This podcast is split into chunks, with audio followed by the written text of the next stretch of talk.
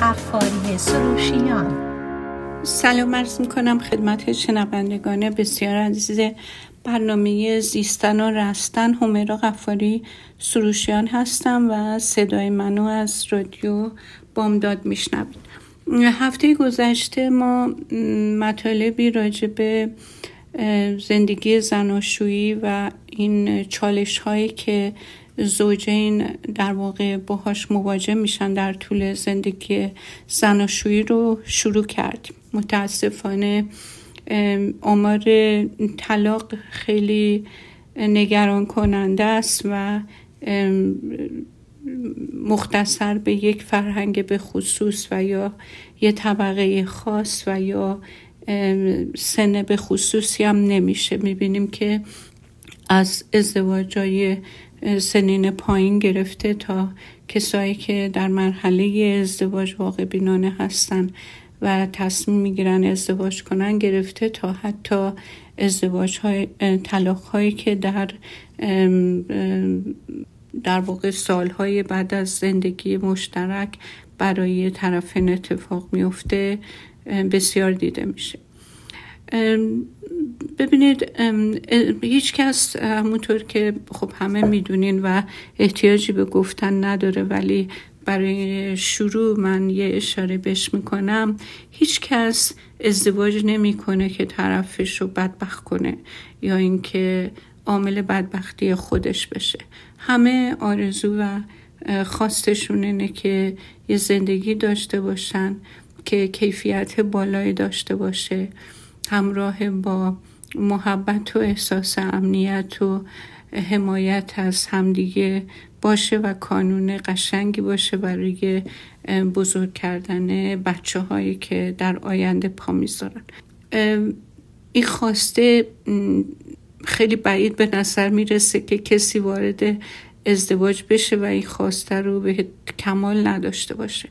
ولی نتیجه رو که نگاه می‌کنیم می‌بینیم که گویای موفقیت و به در واقع واقعیت انجامیدن این نیت نیستش. حالا چراهای زیادی داره. نمیشه فقط یک علت یا چندین علت رو مسبب این شکست های تو زندگی زن و شوی دونست. ما باید از همه جنبه ها قضیه رو نگاه بکنیم و سعی بکنیم که تحلیل کنیم تا بفهمیم که چه راهکارهایی وجود می‌تونه داشته باشه که ما مهمترین شراکت زندگیمون رو در واقع به سلامت و با دوستی و محبت و حمایت پیش ببریم و منجر به شکست نشه که اولا خودمون سرخورده بشیم و بعدش هم بچه های عزیزی اینجا به دنیا میان که اونها هم گرفتار و بیمار رابطه پدر مادرشون بشن. خیلی توصیه قویا من می‌کنم و مطمئن هستم. من تنها کسی نیستم. هر کسی که در حرفه منه قویا توصیه می‌کنه امروز که این امکانات وجود داره. اون کسایی که می‌خوان با هم ازدواج کنن حتما برای دیدن تراپیست برن و حتما مشاوره بگیرن تا ببینن که آیا این دو نفر که لزوما هیچ کدومشون از اون طرف مقابل بهتر یا بدتر نیست چجوری می‌تونن بهترین خودشونو در رابطه با همدیگه عرضه بکنن؟ و همش هم منوط به اینه که از هم شناخت بسیار شفاف و رابطه گفتگوی بسیار صادقانه داشته باشن تا هر کدومشون بتونن بدونن که با چه آدمی در واقع وارد این رابطه میشن. اگر خیلی چیزا گفته نگفته بمونه و همه بر, بر حسب فرضیات ما باشه طرف مقابلمون حتما اینطور آدمیه برای اینکه خب آراسته ظاهرش آراسته است. من دارم باهاش یه مدتی بیرون میرم و حتما که هرچی به من گفته درسته ولی لزوما اینطوری نیست. ممکنه بعضی ها از شرمشون از نگرانی اینی که ترک بشن و یا هزاران علت دیگه اون ماهیت اصلی و اون اتفاقایی که بهشون به سرشون اومده که ازشون این موجود رو ساخته شاید با ما در میون نذارن و دوست نداشته باشن که ما راجبشون اونقدرها بدونیم. بهترین خودشونو در طول مدتی که با ما رابطه قبل از ازدواج برقرار می‌کنن عرضه می‌کنن به امید اینکه بتونن به همین ماسکی که زدن اکتفا کنن و با همین جلو برن و این شناخت کاذب از خودشون به ما القا بکنن و شاید سعی خودشون هم می‌کنن ولی متاسفانه این موقعیه که ما تمام اقلانیتمون به کار هدفمندیم و دنبال یک هدف هستیم. ولی وقتی که این هدف به انجام رسید و ما وارد زندگی زناشویی شدیم خواسته و نخواسته استرس های زندگی داره که باعث میشه که ما قدرت اون تعقل و تعمق و اون رفتار همیشگی شناخته شده رو که طرف از زمان دیده نتونیم دنبال کنیم و استرس باعث بشه که چهره واقعی ما اون همه ناامنی های درونی بنیادی وجود ما در مواقع استرس خیلی شدید سر بزنه از ما و طرفمون رو واقعا قافلگیر و شوکه بکنه. پس خوبه که برای یک گفتگو مشاوره صادقانه کسانی که قصد ازدواج با هم دارن رجوع بکنن و اونجا از خودشون و از جایی که اومدن صحبت کنن. حالا دلیل این که این خیلی مهمه اینه که همه ماها کم و بیش تو خانواده های خودمون به دست پدر مادرایی که مدعی عشق و دوست داشتن عاشق بودن و دوست داشتن ما همیشه بودن صدمه های خوردیم. حالا این صدمه ها می‌تونه خیلی خیلی جزی باشه و می‌تونه ما, ما حتی بهش واقف باشیم و بعد که به سن اقلانیت رسیدیم یه جورایی از پس خودمون بر بیایم که اگر که در من چیزی به وجود آورده که من نمیپسندم یا دوست ندارم خودم دست به کار شده باشم و اینها رو بر خودم اصلاح بکنم. ولی یه موقع ها هستش که ما اگر هم بدونیم نمی‌دونیم چجوری اصلاح کنیم که بعد همینو با خودمون تو زندگی بعدی زندگی زن و شویمون نبریم و باعث فاجعه نشیم. مثلا ما یه تئوری داریم به اسم تئوری اتچمنت که این تئوری توضیح میده که ما سه استایل اتچمنت یا دلبستگی یا وابستگی رو از زمان به دنیا اومدن به دلیل مسائل محیطی و رفتارهایی که با ما شده در ما در واقع مثل یک برنامه ریزی کامپیوتر در ما برنامه ریزی میشه. ما وقتی که در محیطی هستیم که در این محیط مثلا پدر مادرای ما از نظر احساسی نتونستن یا نمی‌دونستن چرا که ما رو بفهمن و درک کنن. حالا این مسئله نیستش که یه بچه یک سال احتیاج داره که مثلا شما از نظر احساسی بفهمی که چی می‌خواد. ولی وقتی که تو یک پدر یا مادری هستی که بچه دار میشی مطمئنا قاعدتا باید اینو بدونی که بچه با نق زدناش با گریه هاش و با بیقراریاش و ساکت نشدناش یک اعتراضی رو داره اعمال می‌کنه به ما داره القا می‌کنه. و اگر ما اصلا اینو ندیده بگیریم یا اینکه به میزان خیلی زیادی ندیدش بگیریم خب این اثر خیلی دائمی و سوی روی بچه ما می‌ذاره. یا اینکه مثلا ما یه پدر مادری باشیم که خیلی غیر قابل پیش بینی باشیم و خیلی تداوم توی کارهایی که برای بچه انجام میدیم نداشته باشیم. مثلا یه دفعه قیبمون می‌زنه چهار روز نیستیم.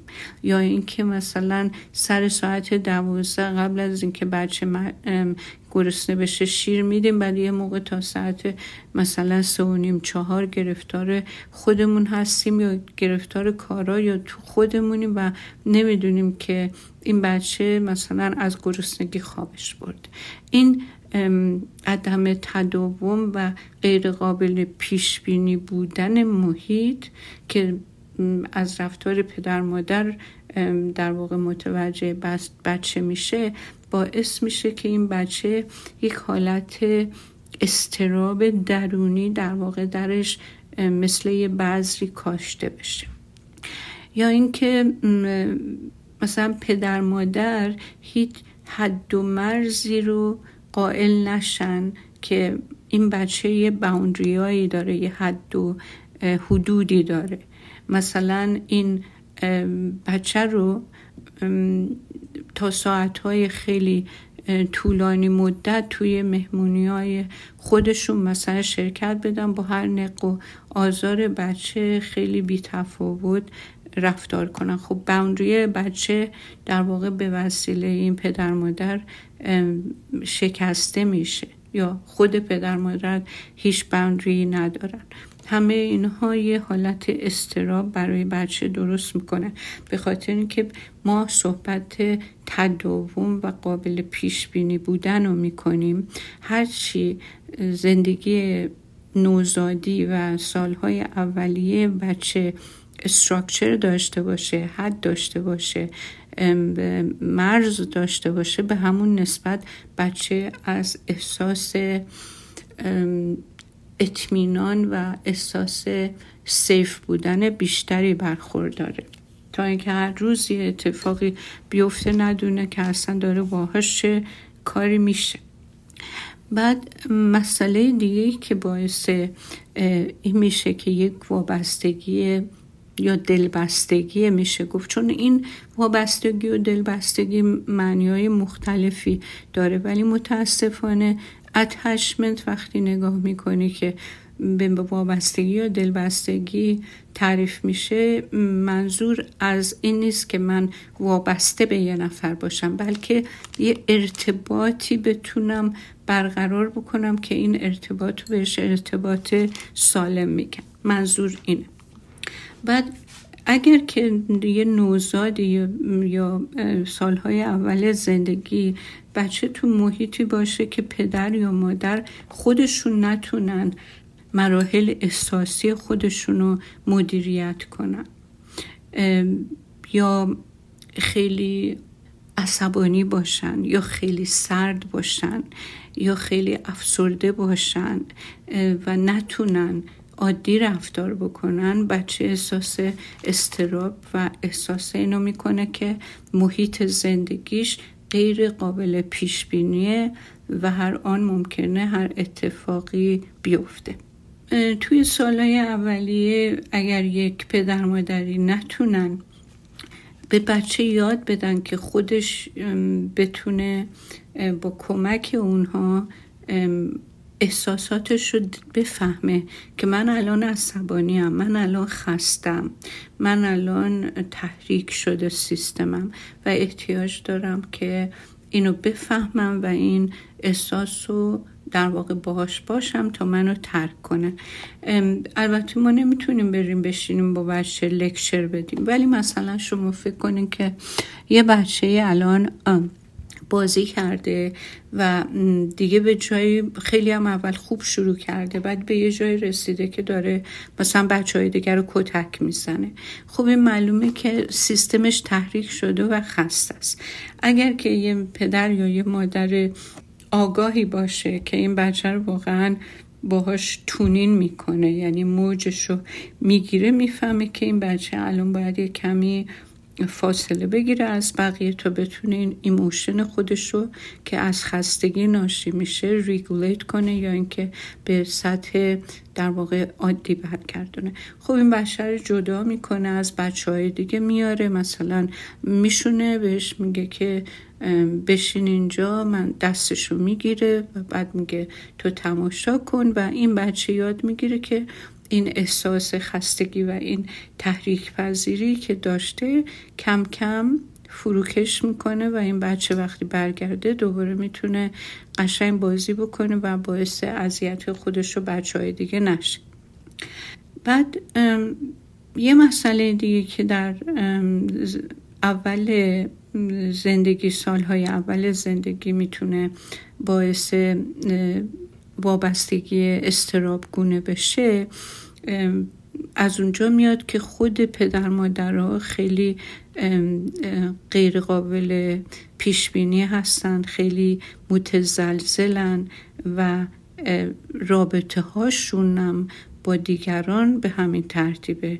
خیلی متزلزله و خیلی غیر قابل پیش بینیه یه موقع می‌بینی که مثلا با پدر مادر یه بچه که همبازی بچهشونه عادی و خوب برخورد می‌کنن یه دفعه مثلا می‌برن از اون یا با افراد فامیل همینطور و بچه اصلا متوجه نمیشه چی شده فقط می‌فهمه که همه چی همیشه در حال تغییره و هیچ ثبات و هیچ سکون یعنی استقراری منظورم می‌خوام منظورم سکون نیست استقراری تو زندگی نمی‌تونه پیدا بکنه و بهش تکیه بکنه. خب حالا این چه ربطی به زندگی زناشویی داره؟ الان شما می‌پرسید. خیلی ربط داره چون ما آدم های جهیزیه و بار اون چیزی رو که هستیم که از خانواده اومده با خودمون می‌بریم و این سفره و جهیزیه رو پهن می‌کنیم تو زندگی زناشویی خودمون.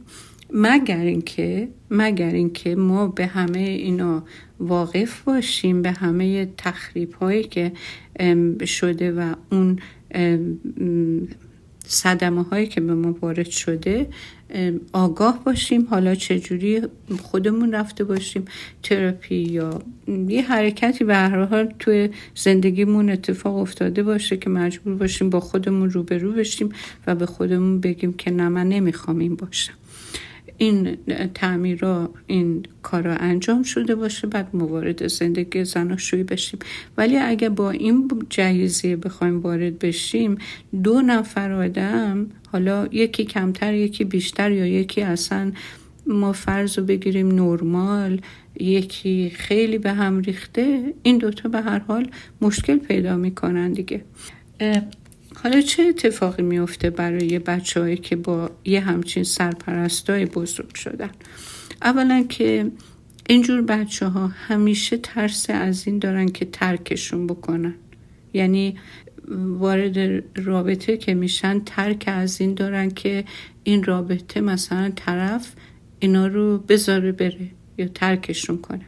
خب و یه مشکل دیگه که این, این بچه ها که در بزرگسالی در رابطه با دیگران پیدا می‌کنن همین استراب از اینکه احساسات دیگران رو در که آدم نزدیک بهشون باشه احساسات منفی باشه یا احساسات ناراحت کننده باشه.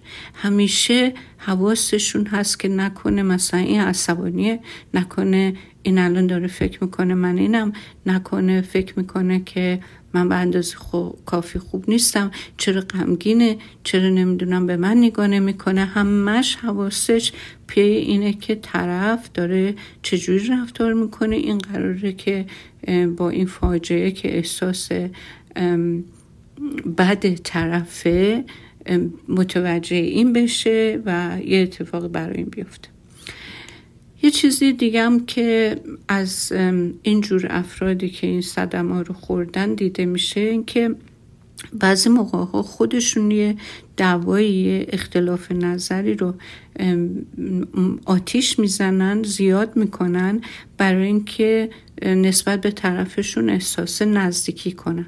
یعنی تو این ماجرایی که احساس و نمی‌دونن طرف چه احساسی داره و چرا داره خودشون آتیش بیار معرکه میشن که این احساسات به اوج خودش برسه که, که احساس کنن که به طرف احساس نزدیکی بیشتری بکنن بفهمن که چشه. و احساس نزدیکی میاره وقتی من بدونم که این چه احساسی داره. احساس می‌کنم دیگه معمایی نیست که من باید حل کنم. باید این خودش خودشو بروز میده. چون آدم تو عصبانیت حرف می‌زنه اون طرف ممکنه تو سکوت یه حالی داره. من خیلی نگرانم. ولی وقتی زبونشو باز می‌کنه انگار که بر من متوجه شدم که موضوعش چیه. مشکل دیگه که داره این آدمایی که اینطوری هستن اینه که خیلی باوندری سالمی نداره. یا همه رو تو زندگیش را میده یا اینکه انقدر میترسه که کسی رو تو زندگیش را یا نمیده و یا اینکه اصلا احترامی برای باوندری یا اون رابطه ها با حد و مرزای استاندارد رو رایت نمی‌کنه. یا مرز دیگران رو میشکونه یا اینکه خودش هیچ مرزی نداره و صدمه می‌خوره. و این مشکلی که همیشه داره که نمی‌تونه احساسات خودش رو بگه مال من مال دیگری مال اونه و ربطی به من نداره لزوما. اینا رو نمی‌تونه از همدیگه تفکیک بده و همیشه در حال ترس و استرابه و به شدت استرس به خودش میده برای اینکه همه این احساسات مال هر کی باشه انگار که این نگر میداره و خیلی زود احساس بد یکی به این انتقال پیدا می‌کنه. بعد مسئله دیگه هم که این افراد دارن خیلی خیلی زیادی احساسی و خیلی هم عکس یعنی هر چیزی که تلنگری به اینا بزنه که اون احساسات رو در, در اونها برانگیزه اینا بلافاصله عکس نشون میدن و اصلا اون عکس مناسب اون موضوعی که اینا دارن باهاش برخورد می‌کنن نیست همیشه زیادیه. حالا مثالاش هم حتما خواهم زد وقتی بیشتر جلو بریم. و یه, یه بدیه خیلی زیاد دیگه هم که نسبت به خودشون می‌کنن اینه که خودشونو در واقع ندیده می‌گیرن به خاطر بودن یا موندن توی رابطه. به خاطر اینه که از اینکه رابطه نداشته باشن یا ترک بشن همونطور که گفتم میترسن و نگرانن. خب حالا ببینیم که نوع دیگه که بهش میگن ببینین دوباره تکرار می‌کنم. دلیل اینکه من اینا رو میگم برای اینکه همین ما ایندیویژوالا همین افراد اینجوری که صدم خوردیم داریم میریم تو ازدواج. پس ببینین نمی‌تونه یک ازدواج که در واقع چالش های خودشو داره استرس های خودشو داره. یه شراکتیه که ما باید جوابگو هم دیگه باشیم. یک آدمی مثلا فکر کنین با پایی که میلنگه بخواد بره با یه نفر مثلا همسفر بشه یه مسیری رو با هم برن. خب مسلما کم میاره و وقتی کم بیاره اون کل اون ازدواج نه فقط طرف به تنهایی نه فقط خودش به تنهایی بلکه اون کانسپت ازدواج اون مریض میشه. و وقتی اون مریض باش بشه همه نیت خوب دارن. حالا این ازدواج این شراکت مریضه. این میگه تقصیر توه. اونم میگه تقصیر توه. من که می‌خواستم زندگی کنم. من که همه چی همه هر فداکاری کردم. من که از خودم گذشتم. من که فلان. اونم همینطور. ولی مسئله اینه که ما دوتا آدم ناسالم یه دونه آدم ناسالم یه دونه آدم ناسالم. ولی دو تا آدم ناسالم مشکل من رو دو برابر می‌کنن. چون یکی خودم یکی یکی دیگه. و متقابلا هم همینطوره. خب حالا من می‌خوام اینو ادامه بدم و ازتون اجازه می‌خوام که یه بریک کوتاه بگیرم و دوباره به این برنامه برگردیم و ببینیم تا کجاشو می‌تونیم تقریبا تموم کنیم. مرسی که با من هستیم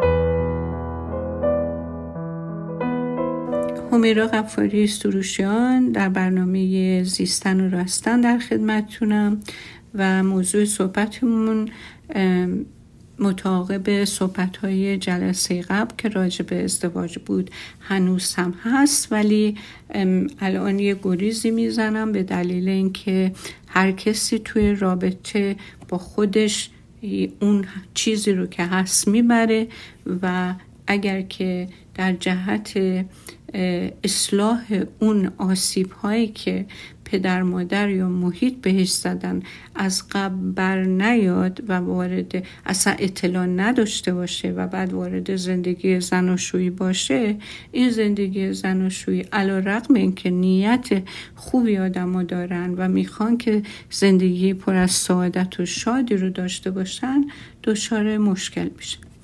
حالا یه نوع دیگه ای از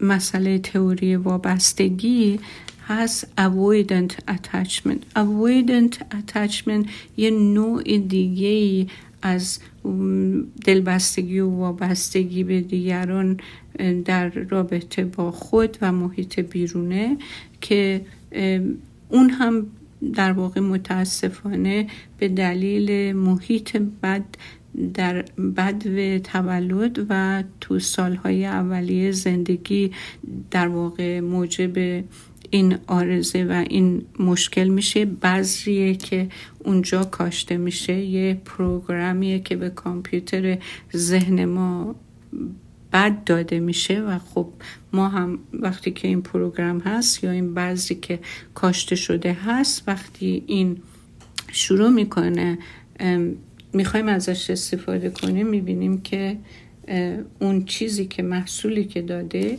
یا پروگرامی که الان حاصلمونه گاربج غلط اشتباهه و ما رو تا آخر عمرمون اگر متوجه نباشیم گرفتار انواع و اقسام مشکلات مخصوصا در زندگی زناشویی و تربیت بچه می‌کنه.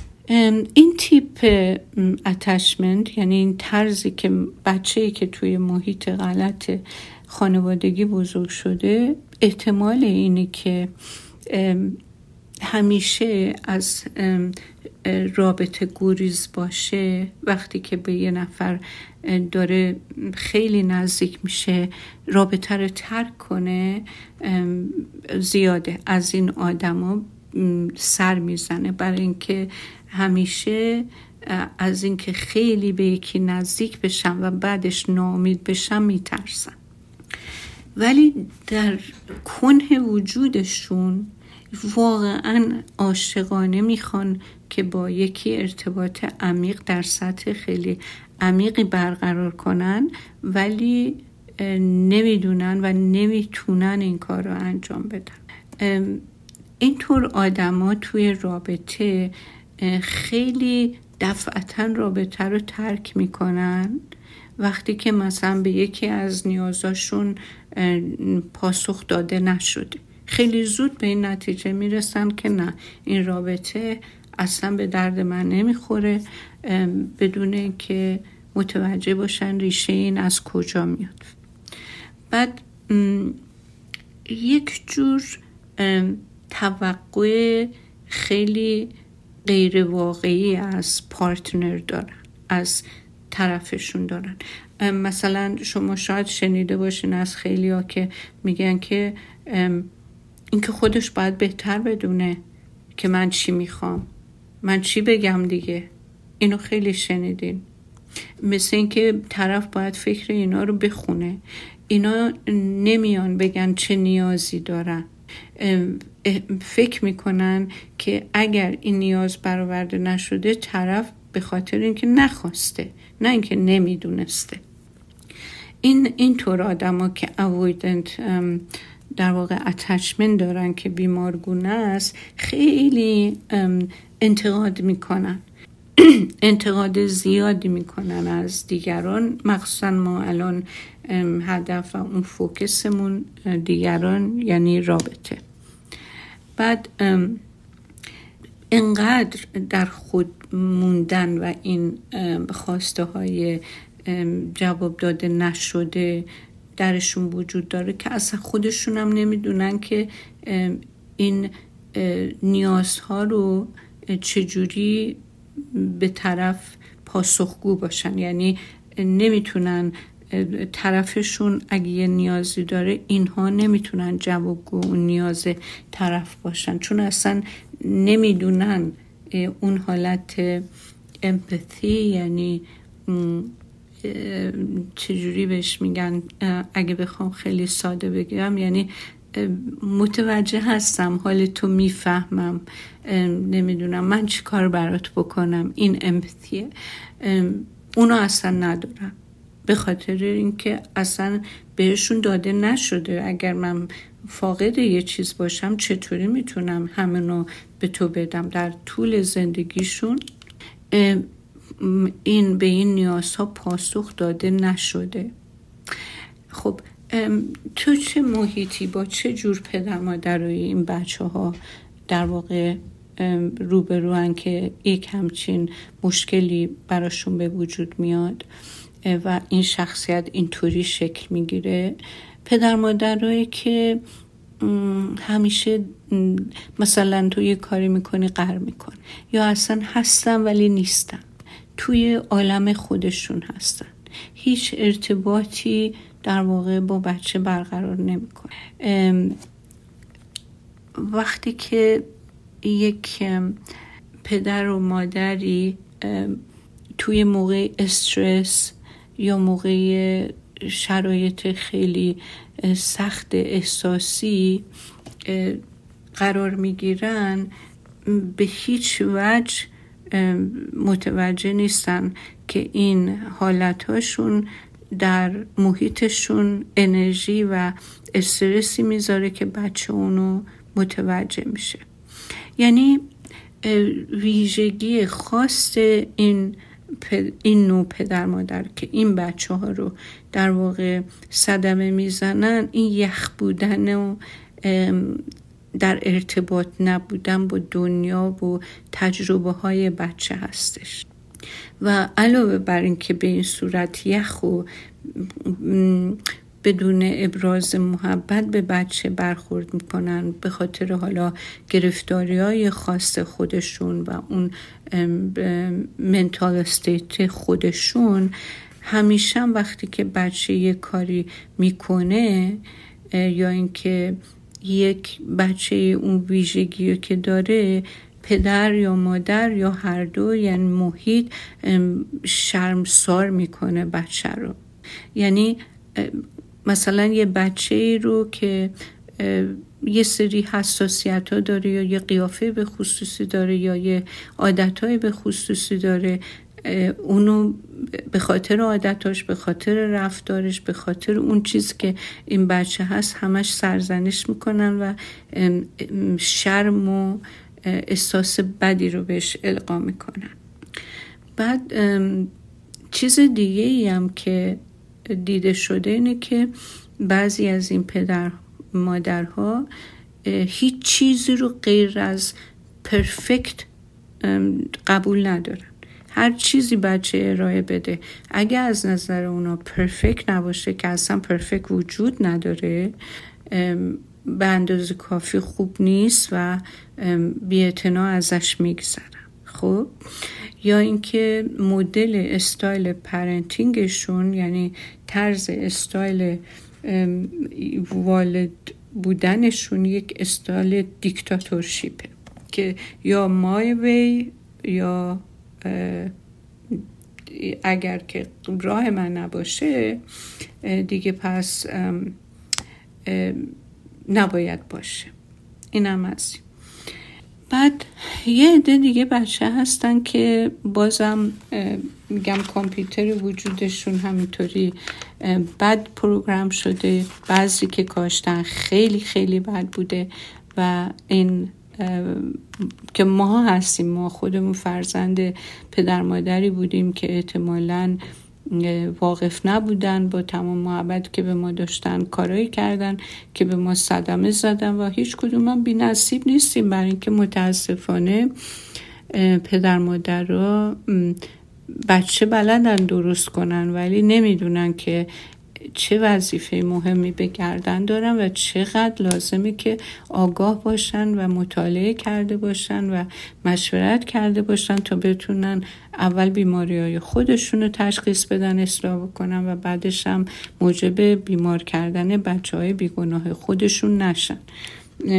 میگم من همیشه میگم که هر چیزی با منوال میاد یه چیز خیلی ساده رو که می‌خری طرز استفادهش توشه و وا می‌کنی طرز استفاده رو یاد می‌گیری که به اون شی آسیب نزنی. ولی این بچه تفلک میاد هیچی فقط باید همینجوری به دنیا که اومد شما با یه حالت حدس و گمان و هر که هرچی میگه و غلط و درست و مگه ما بچه نبودیم چجوری با ما رفتار کردن حالا اینکه شانس برده از این چیزا من متاسفانه خیلی شنیدم و از این بابت خیلی به نظرم رنجاوره که بدونی که بچه نه به دست دشمن بلکه به دست کسی که ادعای علاقه به بچهش می‌کنه داره صدمه می‌بینه و این خیلی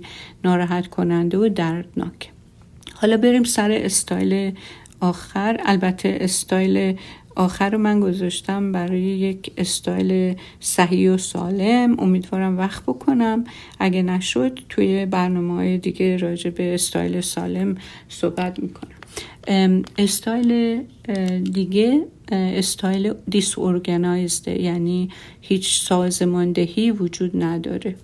و اون موقعیه که بچه تو محیط در معرض کتک‌کاری پدر مادر یا اینکه در معرض کتک خوردن خودش یا در معرض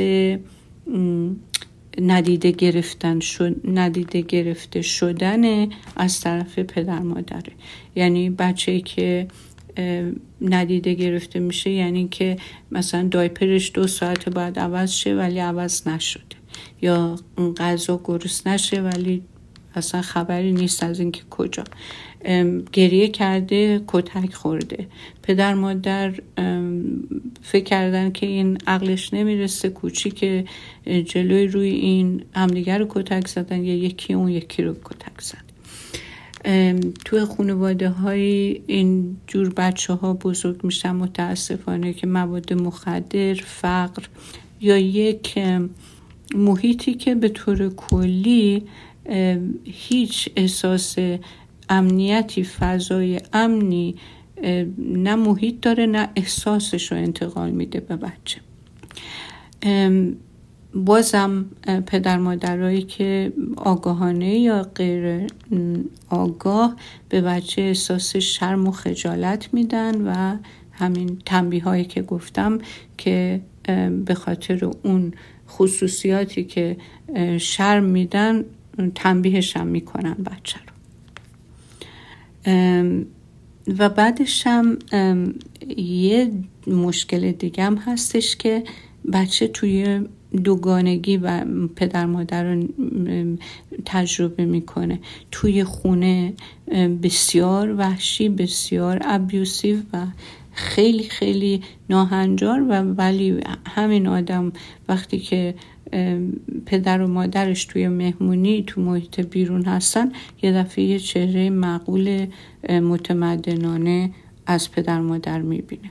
بر همین بهش میگن دیس ارگنایز یعنی اصلا هیچ یک نواختی یک پارچگی نداره.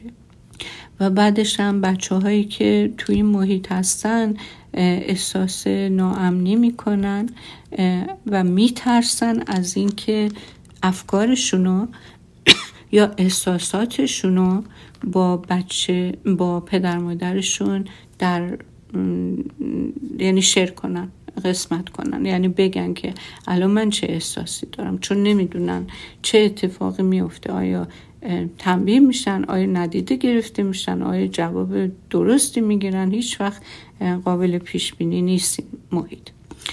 و حالا این موقع که اینا خودشون آدمای بالغی میشن و وارد رابطه میشن به دلیل این صدمه هایی که خوردن از خودشون چی بروز میدن؟ اینا معمولا یه حالت پوش پول داینامیک دارن. چرا؟ چجوری؟ یعنی یه موقع هست که عصبانیان از پارتنرشون میگن من اصلا احتیاجی به تو ندارم. اصلا گور تو گم کن برو. یه موقع ها به همون پارتنر میگن من اصلا بدون تو زندگی نمی‌تونم بکنم. و اصلا رابطه رومنتیک رابطه با جنس مخالف همیشه در حالت نوسان هر چیز کوچیکی یک تحریکی و یک عکس عملی رو در آدم در این آدم در واقع تلنگر میزن و همیشه یک حالت مقاومت یا خشم پنهان و خیلی دو دو رنگ یعنی یه طرفش یه جوره یه طرفش یه جور دیگه راجبه روابط دارن و توی رابطه هاشون در ناخداگاهشون یک جنجالی رو همیشه به وجود میارن یک درامایی رو به وجود میارن که باعث تجربه همون احساس ناامنی زمان بچگیشون بشن حتی اگر که پارتنر یا همسرشون یا پارتنرشون خیلی آدم سکیوری باشه و خیلی آدم یک نواخ و متداومی باشه. به خاطر چی؟ به خاطر اینکه اینا معتادن به اینکه به هیجان به drama توی relationship معتاد هستن. برای اینکه هیچ وقت وضعیت یکنواختی ندارن. برای همین همیشه در لول تحریک پذیری مداوم هیجان و drama زندگی کردن. چون از این لحظه تا لحظه دیگه نمی‌دونستن چی قراره بشه به این معتادن به این chemical و آخرش هم که اینجور افراد نمی‌تونن به کسی trust کنن. حتی به خودشون هم trust ندارن. نه خودشون رو می‌تونن trust کنن نه دیگران رو می‌تونن trust کنن. این مال این سه نوع مخربش. حالا اگر که ما یه parent ی داشته باشیم شانس بیاریم خیلی قابل پیش بینی باشه. همیشه با تداوم جوابگوی نیازهای بچه باشه. حد و اندازه برای فضای خصوصی خودش و فضای زندگی بچهش قائله. روی یک سازماندهی جلو میره و بچه رو در واقع مراقبت می‌کنه. خواب به موقع غذای به موقع تفریح به موقع و همش تداوم تداوم و چیزهای قابل پیش بینی برای بچه که تو مغزش بذری میکاره که من احتیاج نیست نگران باشم همه چی به موقع برای من فراهمه. بچه احساس امنیت می‌کنه احساس آرامش می‌کنه می‌تونه خودش رو ابراز بکنه و همین ابراز با گریه یا با نق زدن یا با هر نوع دیگه ای که یه بچه نوزاد می‌تونه تا مراحلی که زبون در میاره به زبون میاد خودش رو ابراز بکنه و احساساتش رو بیان بکنه می‌بینه که یه کسی هست خیلی واقفه به حال روزش متوجه حالش هست و جوابگوه. بعد که همینجوری بزرگتر میشه یه خود عقلش می‌رسه می‌بینه که توی زندگی خانوادگی اگر که یه مشکلی یا یک استرسی هست خیلی سازماندهی شده با روی این موضوع کار می‌کنن و رابطه گفتگو برقرار میشه و مشکل حل میشه و کنار گذاشته میشه و بقیه چیزا روی روال عادی میاد.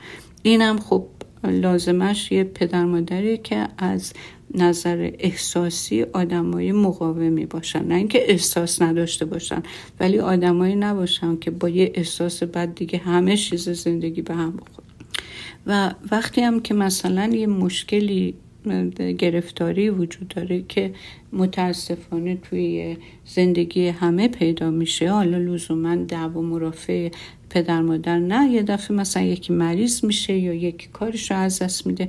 توی این موضوع بچه می‌بینه که هنوزم پدر مادر باهاش در ارتباطن. یعنی خودشونو چیز نکردن. انقدر مشغول چیز دیگه نیستن که حواسشون دیگه از این پرد شده باشه. یا اگر مثلا بچه کار کار غلطی کرده باشه یا از صدمه از بچه اتفاق افتاده باشه رفتاری بچه رو سرزنش نمی‌کنن و احساس بد شرم و بهش نمیدن. خب اگر که یه, یه آدمی اینطوری با یه همچین محیطی بزرگ شده باشه خب مسلما در بزرگسالی می‌تونه احساساتش رو مدیریت کنه خیلی راحت می‌تونه راجع به احساسات خودش توی گفتگوهای سخت هندل بکنه. خیلی میشه بهش تکیه کرد. میشه رو ساپورتش حساب کرد روی حمایتش و میشه بهش تراست کرد که اطمینان داری که این کاری نمی‌کنه پشت سر تو که به تو صدمه بزنه. و سیستم عصبیش انعطاف پذیر یه موقع اگر در یک هیجان یک استرس فوقالعاده باشه فوری بانس بک می‌کنه برمیگرده. اختلافات ازش فرار نمی‌کنه با کمال قدرت و اعتماد به نفس میشینه و حلش می‌کنه. هیچ وقت مشکوک به کسی نیست دیگران رو تراست می‌کنه ولی حواسش هم هست. اون چیزی که میگه با اون کاری که می‌کنه کاملا همخونی داره نه اینکه از یه ور یه چیزی بگه از اون ور بره یه کار دیگه بکنه از اون ور بگه سیگار بده از اون ور یواشکی بکشه از اون ور بگه غیبت بده از اون ور بره غیبت بکنه و هزاران هزار چیز دیگه. تمام زندگیش می‌تونه رو به رشد باشه. می‌تونه کودک درونش هنوز زنده است و می‌تونه لحظات خیلی کودکانه و شادی در هر سنی داشته باشه.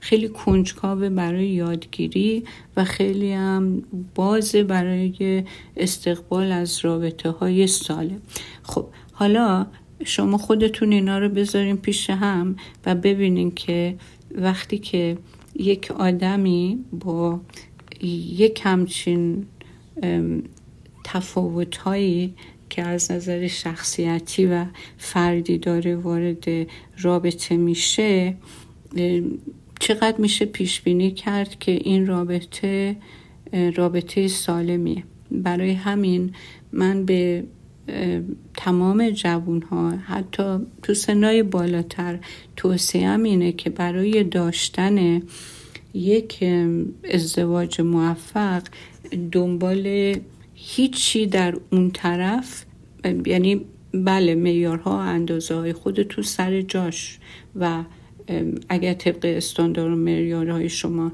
نباشه که اصلا طرف کسی نمیرین طرف اون شخص نمیرین. ولی بیشتر توجه بکنین ببینین که شما با چه جهیزی دارین میاین و اگر می‌بینین که یه همچین مشکلاتی در شما وجود داره می‌تونین با رفتن پیش therapist خودتون شخصا individual therapy قبل از اینکه وارد یه رابطه بشین بعد اون رابطه هم دچار یه قوزی بالای قوز بشه به قول معروف برای شما. شما اول سنگاتون رو با خودتون وا بکنین. این از این حلقه بیماری به حلقه بهسیستی در واقع خودتون رو بروج بدین و روی ضعف های خودتون کار بکنین که یعنی حتی واقف بودن به این ضعف ها می‌تونه باعث بشه که شما در یه مواقعی که خیلی خیلی داری از نیمه آگاهت عمل می‌کنی و همه اینا تو نیمه آگاهت تلمبار شده ازت سر می‌زنه که باعث تنش تو زندگی تو رابطت میشه خودتون نگه داری باز داری فکر کنی بازنگری کنی ریوالویت کنی ریفلکت کنی و بعد ببینی که آیا این دلیل این عکس شما طرف شماست موقعیتی که با اون به وجود اومده یا این ناشی میشه از اون متاسفانه صدماتی که شما موقعی که داشتی بزرگ می شدی خوردی. این محک و اگه شما خودتون به دست بیارین به نظر من هر تو هر رابطه که برین بعد از اینکه اون معیارهای شما رو جواب بوده بهتر می‌تونین با هم کنار بیاین تا اینکه هیچی از خودتون هیچ اطلاعی نداشته باشین. امیدوارم که همتون در رابطه تو موفق و در واقع در نهایت آرامش باشین و من اینجا صحبتمو تمام می‌کنم تا هفته دیگه به خدای بزرگ میسپارمتون. خدا نگهدار.